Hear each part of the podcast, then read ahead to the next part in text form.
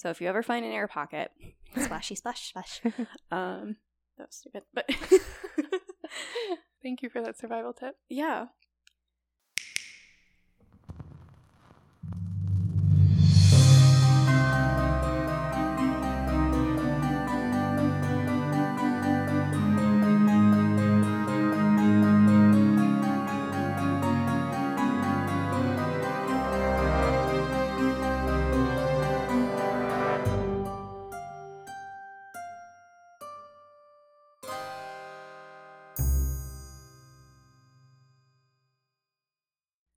Good morning, good day, and good evening.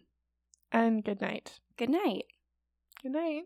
Welcome to the Insomnia Report. Episode 16. Sweet 16, baby. Wow, we're almost legal adults. We can drive. Yeah, that's all we can do, though. Beep, beep. I became so fat when I turned 16 because I stopped riding my bike to McDonald's and then drove to McDonald's. You know what? That makes, like, I feel that because I used to walk to Target a lot, and then I didn't have to. Right. Anymore. It's like, but you live so close to Target. Like, yeah. You know. It was always a thing. I don't know if it was a thing for you to walk to Target. Like, that was the thing to do and, just hang out at Target. Oh, yeah. Me and my neighbor, Sarah, would ride our bikes. Yeah. Do kids still do that? Do they still hang out at Target? They probably take their hoverboards. I don't or whatever they call it. Probably not. I don't know. Like, that was a big, I mean, not these days, but I think, like, everyone did it, like, freshman to sophomore year. Like, that was the thing because there was, like, nothing else to do, you know? Yeah. These days, they're just making TikTok dances in their house. We are in a pandemic. We are, yeah. So, but apart from that. Anyway, I don't know where I was going with this. Me neither. I will go ahead and light the candle. What's up? What's up this week? What's kept you up, or what's kept you? What's going on? How's it hanging? What's kept me up? For those of you who have listened to the past couple of episodes, we have the ongoing bet of the candle. Oh, yeah. I lost as of last week because I guessed it would die by the 15th episode. Elizabeth is going on 17th episode. We're at 16. I don't know. There really doesn't look like there's a lot left. You're right. So, we might have to split a pint of Ben & Jerry's. Totally fine. But that's okay. Like, it's a win-win. But we'll see. We'll see. I guess what's been keeping me up is I found this Reddit thread about people trying to speculate what happens after you die. No, that's terrible. I'm sorry for bringing it up. No, I think it's very interesting because I think about this a lot. I think about it a lot, and oftentimes it keeps me awake because I get so freaked out. So, yeah, that's one thing that's kept me up at night. Thanks, internet. I feel like that's more of a human condition type thing, though. For sure. I know. Otherwise, this isn't, one thing that I've been working on that's kind of keeping me up later than it should is I'm trying to reduce my Instagram, or the number of people I follow on Instagram, which was at 5,700. Oh my goodness. I know, and I unfollowed so many people yesterday that Instagram thought I was some kind of bot or something and disabled all the functions on my Instagram. Okay. So I'm still at about 5,200, but I'm working on it. Okay. All right. So unfollowing. You can do intervals of 400 before you're apparently flagged. I'm unfollowing all these influencers, and it's actually really freeing. That would be nice. What about you? I've just been wasting so much time on YouTube watching stupid videos. I can't even.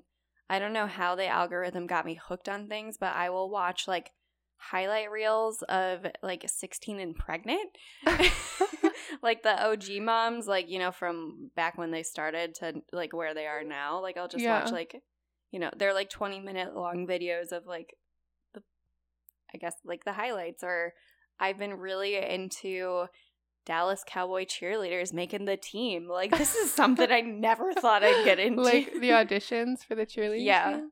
Yeah. Oh, that's so interesting. Yeah, which is I don't know. It's just weird because before any of the pandemic happened or whatever, we did not watch any reality TV, and now I'm just oh my God, they let Macy on the team, but they cut Cassandra. It's like, this has changed our lives forever. It's just so vulnerable. I don't know. Just have to trust the process. So anyway, today's episode is Wild Card. I'm so excited for this. Wow me. I'm ready. Okay. So we're going to dive right in. On May 26th of 2013, about 20 miles off the coast of Eskerovos, Nigeria, you will find a tugboat called the Jascon 4 and its crew of 12 men. Okay. The Jascon was one of three tugboats working to pull along a Chevron oil tanker, and there are several oil rigs along the coast of Nigeria. So between 4:30 to 5 a.m., the waters are pretty choppy on this day, and a rogue wave ended up overtaking the boat, causing it to capsize and sink 100 feet to the ocean floor. Okay. Was it tugging something at the time? It was tugging something at the time. So sorry if I'm getting ahead of you. No, you're fine. It was tugging one of the oil boats like back from the rig. Oh shit. So it was one of three boats tugging it back, and a rogue wave, and it made the rope cut and it caused it to capsize and sink to the ocean floor.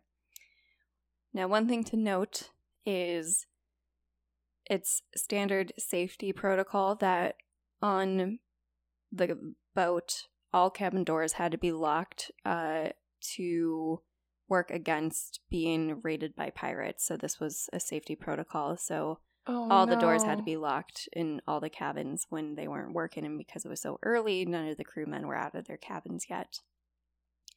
So eventually a deep sea dive team was brought in to salvage any of the victims of the accident, and aboard the Lewick Toucan, a crew of 6 divers from a company called DCN went to work. What a horrible job. I seriously, like, I can't imagine what that's like. I know. Like, I'm already afraid of the ocean. Yeah. I don't know if I could go scuba diving. Like, I've been snorkeling, but I just, it stresses me out. Yeah. So of the dive team, they worked in intervals. Dive Team 2 included Nico Van Heerden, Andre Erasmus, and Daryl Otrecht. And then there was a man named Colby Wearit, who was the divers had cameras on them, and Colby was watching like on the ship, like helping to guide them. And he was watching through the camera that Nico was wearing. So the crew had their work cut out for them, not only because the ship sank at the bottom and they had to go retrieve bodies, which is a lot of work, but the ship was upside down, and the water was extremely murky and dark because it kind of like brought up like a bunch of sediment. So it was incredibly hard to see. That sounds so dangerous. Mm-hmm. Because the doors were locked from the inside, as I had mentioned earlier, it took them an hour to break the doors open and to get inside the ship. Wow. Inside the boat, they immediately found 4 bodies, and then Nico went to explore the main cabins. Through the murky water, he saw a hand, so he reached out to it thinking it was another corpse when the hand grabbed back. Could you imagine? How... my whole body just... Your face. So one of the crew members survived. His name is Harrison Okene. He survived? He survived. How long was the boat underwater for? Let me tell you. Holy shit. So this is the story of Harrison Okene. He worked on the Jascon as the cook. So again, seriously, I can't imagine like how terrifying Nico must have been, like being like, okay, like I'm here to rescue bodies. So we're going to go back to the morning of the 26th. I gave you that little intro. Ooh, thanks. I wonder though, just like in that moment, how long it took his brain to switch from like, oh my God, what the heck, to like, oh, this person is alive. Mm-hmm. Like I need to save this person. Yep. That would my brain probably would not have. I would have pooped myself. I would be like, "Holy shit!" I probably would have died. Been like, "I'm here to to retrieve body." Okay. Add another one. So we're going back to the morning of the 26th. It's about 4:30 in the morning. Most of the crew is asleep. As I mentioned earlier in the intro, all the cabins are locked for safety reasons. Now, the crew's cook, Harrison, woke up to use the bathroom, and I'm speculating when I say my guess is he wakes up a little earlier because he has to prepare breakfast for the crew, or maybe he just had to use the bathroom. But either way, he got up, went to the bathroom. While he was in the bathroom, that's when the rogue wave hit.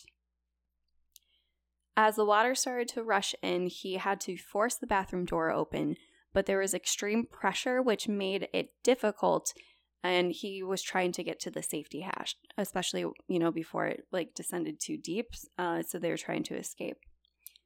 He did manage to get the door open, but to his horror, he saw three of his crew members get swept away from the force of the water into the ocean, and in that moment, he knew that, they were gone. Oh, my God. Through the dark, he managed to find his way to another bathroom, and to his amazement, he found an air pocket, which was about a 4-square-foot area. Eventually, Harrison heard a banging noise, and he was pounding on the walls trying to signal, hey, I'm here. But little did he know, it was the crew of the diving team dropping their anchor. So... Oh. The divers weren't prepared to go deep diving, so they could only stay at the ocean floor for small periods of time. So they decided to come back later because they all assumed there's no way there's any survivors. Yeah. Okene then decided to move locations, so he felt his way through the dark ship and found the engineer's cabin, where to his luck, he found a larger air pocket. Oh my God, and he had no idea that was there. And also it's pitch black. He's at the bottom of the ocean, none of the lights are working, he can't see anything. That's horrifying. Mm-hmm. Oh my God. So, Okene was just in his boxers at the time because in May in Nigeria, the temperatures are warm. So, when he went to bed, it was 88 degrees, so obviously, but now he's at the bottom of the ocean floor, so he's at... The water is much colder, and he's at risk of hypothermia. To his luck again, he found a mattress, and he also found other materials to help prop him up, so he was out of the cold water. Oh, my God. He also found a bottle of Coca-Cola. Someone was watching out for this man. Blessed. He has a guardian angel. Oh, my God. However, there's no food. There's no fresh water. He's in a cold room. There's limited oxygen, so things aren't really looking good, It was pitch black. He felt incredibly alone, and here's some of the worst parts of it. I'm sorry ahead of time. Okay, I'm ready. He could smell the decaying bodies of his crew members. Additionally, he could hear the sounds of predator fish eating at them because they've started to come in, and I don't know if it was sharks or barracudas or what, but he could hear the sounds of them being eaten. And every sound was amplified because he was, in a metal boat. He was in the dark. He was in the water. So everything was, oh, wow. Extra awful. And he can't see anything. And then eventually, because he was in this water, the salt water started to eat away at his skin and tongue. Oh. He was a very religious man, so he, was praying. He was thinking of his friends and family to help get through it. And he told God, hey, man, probably didn't say that, but he said, God... If I survive, I swear I will never go to sea again. I'm done. And I don't blame him. Oh, my God. Yeah. As time passes, he again starts to hear hammering noises, which this time is actually the dive crew coming to open the door. So he also banged, but the divers couldn't hear them. I guess I don't know how sound carries in water, but I don't know. Then Okene saw a light go by, and it was actually one of the divers, but it had passed. And they, completely passed over him. So he, kind of took a face and went down to go after him. Uh-huh. And this is where the famous moment happens of, the diver saw the hand and it grabbed him. Oh, my God. You can watch the footage on YouTube. I do not want to. I did. Uh-huh. It's incredible. It's, Really? I mean, because you see, the whole thing from them, coming in and then, the moment it happened. And diver Nico obviously had a mini freak attack, freak out. And he's like, oh, my God, he's alive. And, you can hear, Colby, the man on the boat, being like, oh my God, like, oh. And they're all freaking out. And obviously they weren't expecting it. Yeah. Colby, you know, tries to calm Nico down and tell him to comfort Harrison, you know. So he, like, pats him on the back, or Colby instructs Nico, like, hey, pat him on the back, give him a thumbs up. Like, he gave him a hot water bottle, and they were like, what the heck, man? Like, how did this even happen? So, yeah, to everyone's surprise, he was alive and they couldn't believe it. And some facts about being a diver is the maximum amount a diver can go down is 130 feet. 130 feet down. So he was at 100 feet. And at 100 feet, divers typically don't spend more than 20 minutes at a time. Now, for the size of their air pocket, it was estimated that there was enough oxygen to keep him alive for about 60 hours. There was also the risk of CO2 poisoning, which, according to Life Science, is deadly to humans at a concentration of 5%. However, because he was splashing around in the water, he was actually, like, picking up oxygen in the air, causing, like, the CO2 to be absorbed. So he was actually, like, extending it without knowing it. That's amazing. Another thing to worry about is decompression. So Okene thought that he had been there for 12 hours. The reality is he had been there for over 2 days. Wow. Mm-hmm. According to BBC, once the body is under that amount of pressure for so much time, nitrogen starts to enter the tissues. And if he were to descend directly to the surface, he would suffer from anything from cardiac arrest to paralysis to neurological damage, or even death. Divers call this case the bends. So the crew fitted him with an oxygen mask, and they took him to a dive-in bell where he was taken up to the surface. However, when he did return to the surface, he had to be in a decompression chamber for another 2.5 days. Oh, wow. To, like, get everything back to normal. Overall, of the 12 members, there was only one survivor. They recovered 10 bodies, and one of them was never found. They could never – the conditions were too dangerous for divers to keep continuing on. So that, you know, he was lost to the sea. Harrison did not go to the funerals of his crewmates because he had extreme survivor's guilt. He couldn't believe, like, they all died. He thought he was the only one trapped, like, down there. He thought, like, some people could have gotten out, like, I don't blame him. That would be horrible. Yeah. And he couldn't bear to think, like, what the families of, like, the crew members would think of him, so he could not go.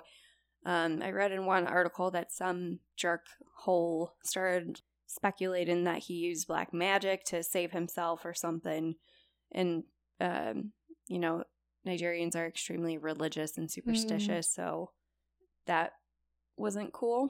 Since the accident, he has extreme PTSD and nightmares of the incident. His wife says that he'll be in bed and feel like the bed is sinking. To this day, he has maintained his promise that he will never return to sea, and he is now a cook on solid ground, and he's planning on writing a book. Wow. And that is the story of Harrison Okene. That's incredible. Yeah. I hope he, like, gets the help that he needs to. Yeah. I believe he is. This happened in 2013, but all of, like, the articles and everything I could find were, like, of that time, so I don't know if he's been laying low. But yeah, he says that, like, his friends and family have, like, helped him a lot, and he, you know, he feels okay, or he knows that, like, there's a reason that God, like, made him get through this. But yeah, literally my worst nightmare. I can't even imagine. It's oh my God, me neither. He is, like, the luckiest man. Yeah. Like, unlucky with everything, but, like, the case of everything going right for him. Right. So wow, there you have it. Short but pretty empowering. Oh my gosh. Pretty powerful. Yeah. I'm not going to forget that one anytime soon. No. So that has kept me up at night. Oh, that's going to keep me up too. Gosh. Tell me something. Do you want to hear something else wild? I do. Okay. This does not take place in Nigeria. Okay. Thanks for framing that. We all know that Florida is a strange, strange place. Really? For our non-U.S. listeners, or maybe if you are a U.S. listener and you just don't know, Florida?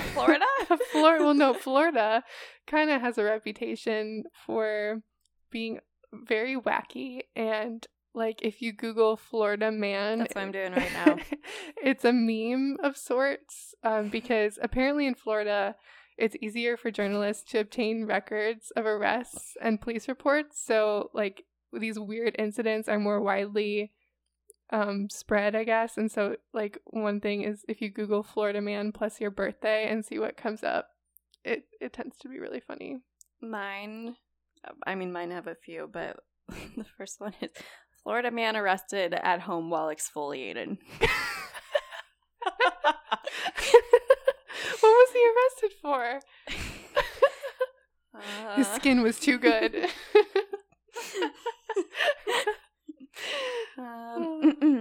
Sarasota County Sheriff deputies arrest 2 men in connection with an armed robbery.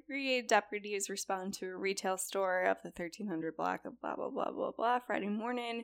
Deputies interrupted a Brandleton man this morning who was apparently exfoliating to arrest him for armed robbery.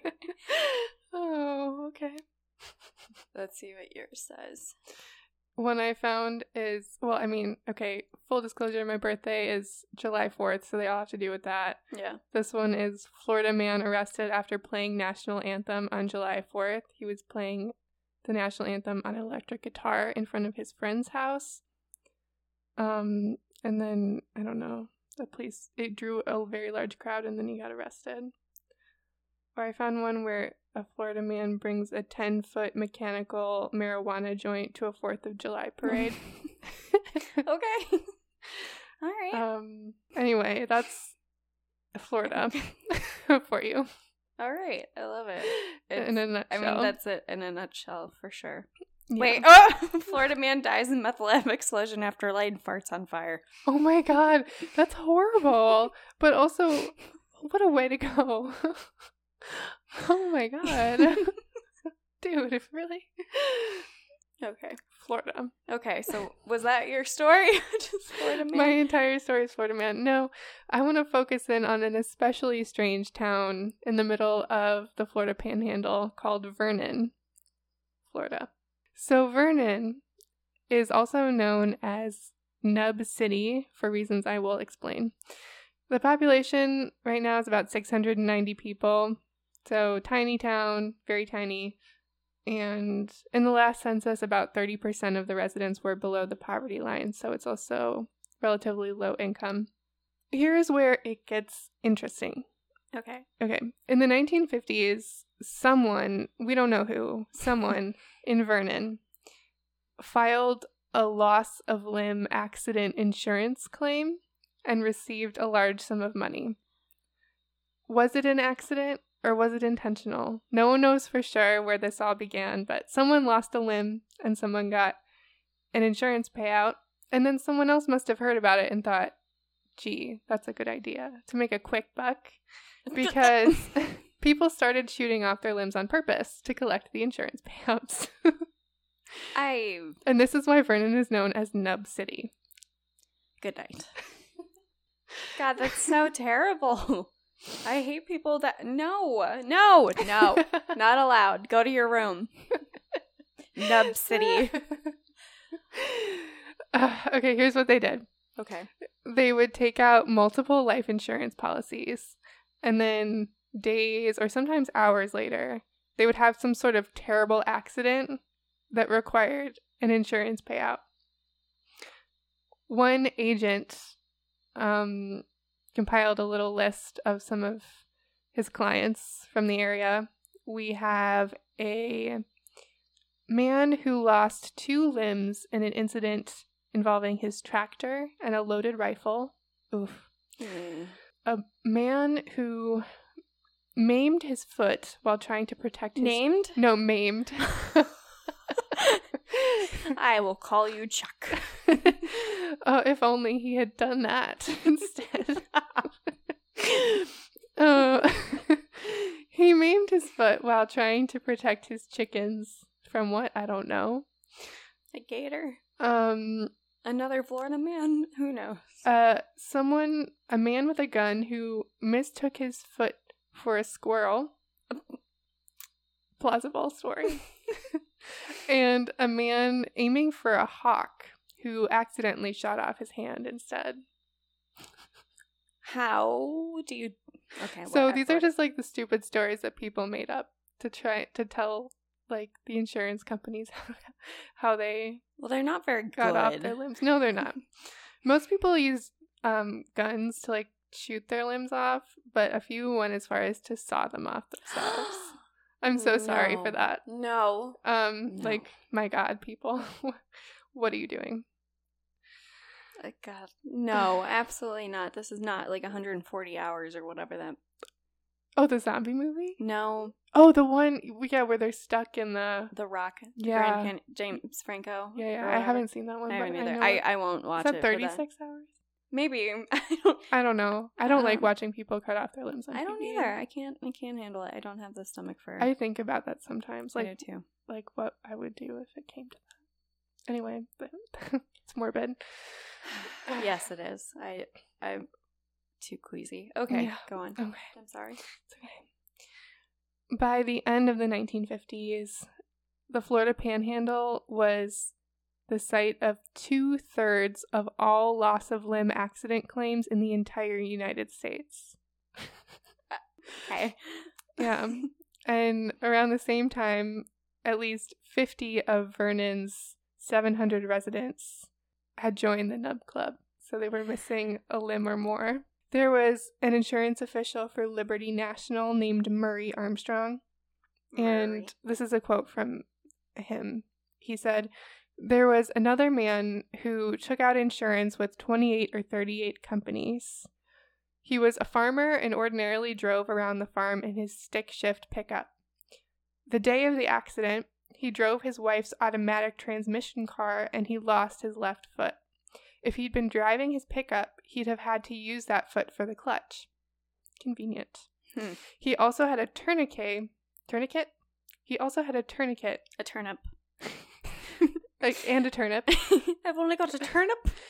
In his pocket. When asked why he had it, he said, "Snakes, in case of snake bites." He'd taken out so much insurance, he was paying premiums that cost more than his income. He wasn't poor either, middle class. He collected more than $1 million from all the companies. It was hard to make a jury believe a man would shoot off his foot. I mean, fair, like any sane person, but... Right. So $1 million is a lot in these cases. Most claims got payouts of around $5,000 to $10,000, which is still a lot of money. But over time, the claims increased in value as the residents became more daring in their accidents, I guess. Okay. There's a guy named John Joseph Healy who was an insurance investigator for Continental National American Insurance Group. And he went to Vernon, Florida after the claims started hitting and exceeding $100,000. Because, like, the insurance companies weren't stupid. They were like, okay, like, something's going on here. Like, we know what you're doing, people. So he said about Vernon, this is kind of, I don't know. He said, "Vernon's second largest occupation was watching hound dogs mating in the town square. Okay. Its largest was self-mutilation for monetary gain." Please move. Please. He also said, he wrote in a report, "To sit in your car on a sweltering summer evening on the main street of Nub City, watching anywhere from 8 to 12 cripples walking along the street, gives the place a ghoulish, eerie atmosphere." For sure. Yeah. Now, no one could ever prove that people were hurting themselves to get money, even though the insurance companies took many people to court for this. Jurors, as I mentioned before, just didn't believe that anyone would be able to shoot their own limbs off for money. So no one was ever convicted for anything in this gigantic scam. So in the 60s, insurance premiums became so high that people stopped doing it. Mm-hmm. And most insurers eventually just stopped doing business in the Florida Panhandle. Okay, well. Because they're like, we can't afford this. Yeah. Like, this isn't. We know what's going on and we don't want any part of it. Yeah. As mentioned, so this area was pretty low income. Its boat and railroad traffic declined over time, and they had a sawmill that closed that left a lot of people out of work. So to me, it's just as sad as it is bizarre. It makes me think about the desperate things people do for money. Yeah. Like, I can't imagine just casually shooting off my foot if the stakes weren't super high. Right. I don't know. Like, I don't know exactly the reasons why. I mean, obviously for money. I don't know how dire all of their situations were. That's a good point. So I don't know. Maybe some people didn't really need that much money and were just like, I want a new handbag. I don't. Let me see your foot. Or maybe some people were like really, really desperate. So I have no idea. And that is very intriguing to me. Filmmaker Errol Morris tried to make a documentary about this in the 80s. Okay. About Nub City. He had this whole plan. He's like, I'm going to go there and talk to people and it's going to be the greatest documentary ever.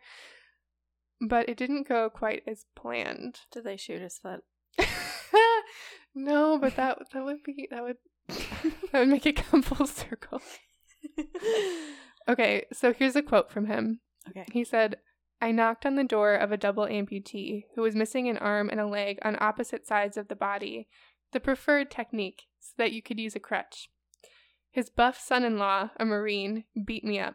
Oh. I decided whatever I was doing was really, really stupid and dangerous. So he was getting death threats from the residents, and someone tried to hit his cinematographer with a truck. Okay.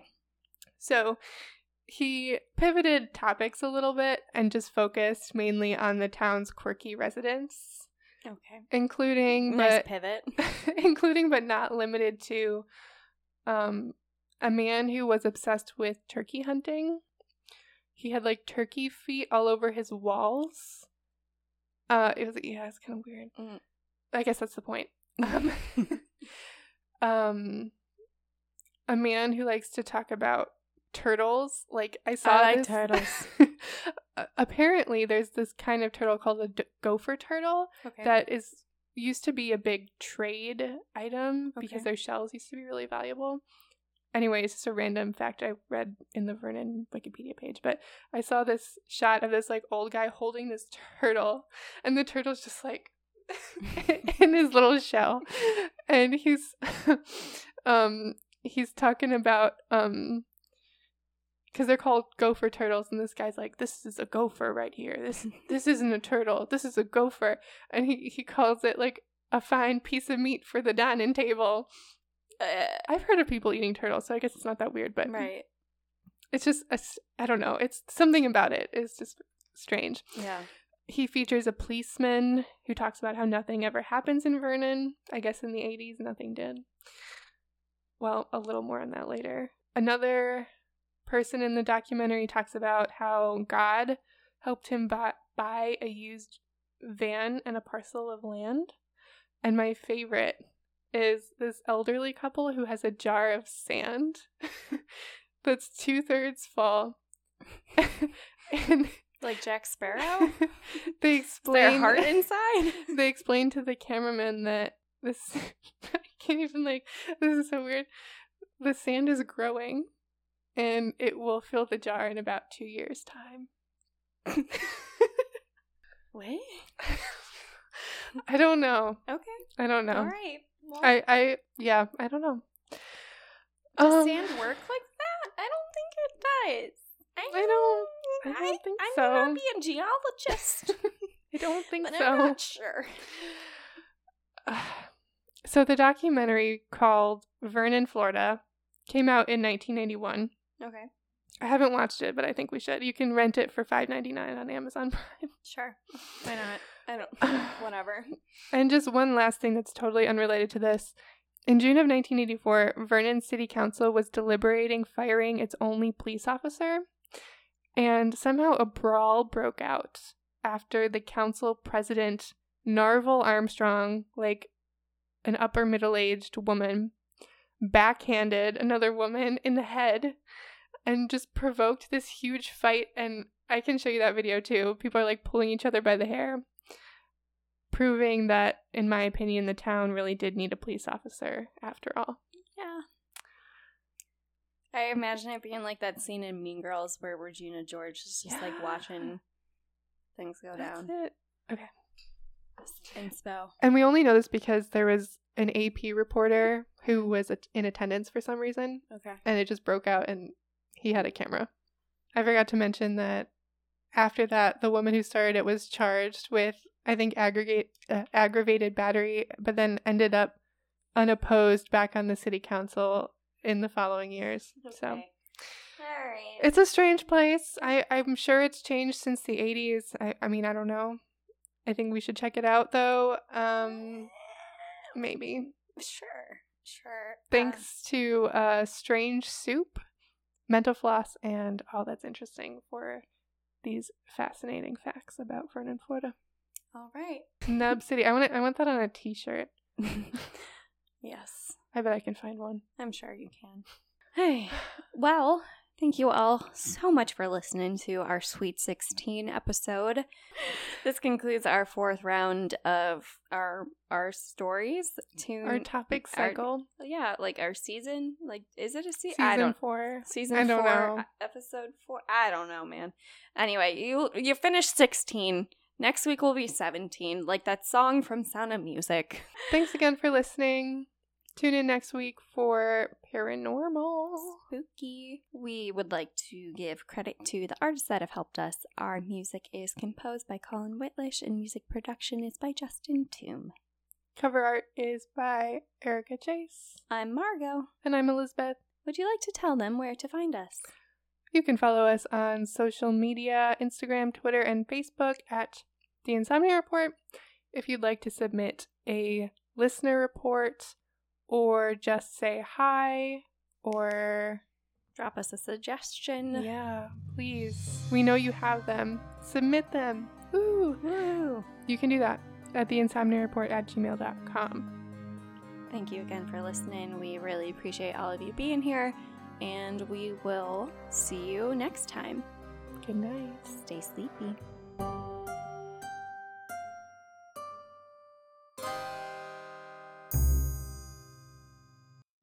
We are jumping back into the airwaves to breaking news. The candle is done.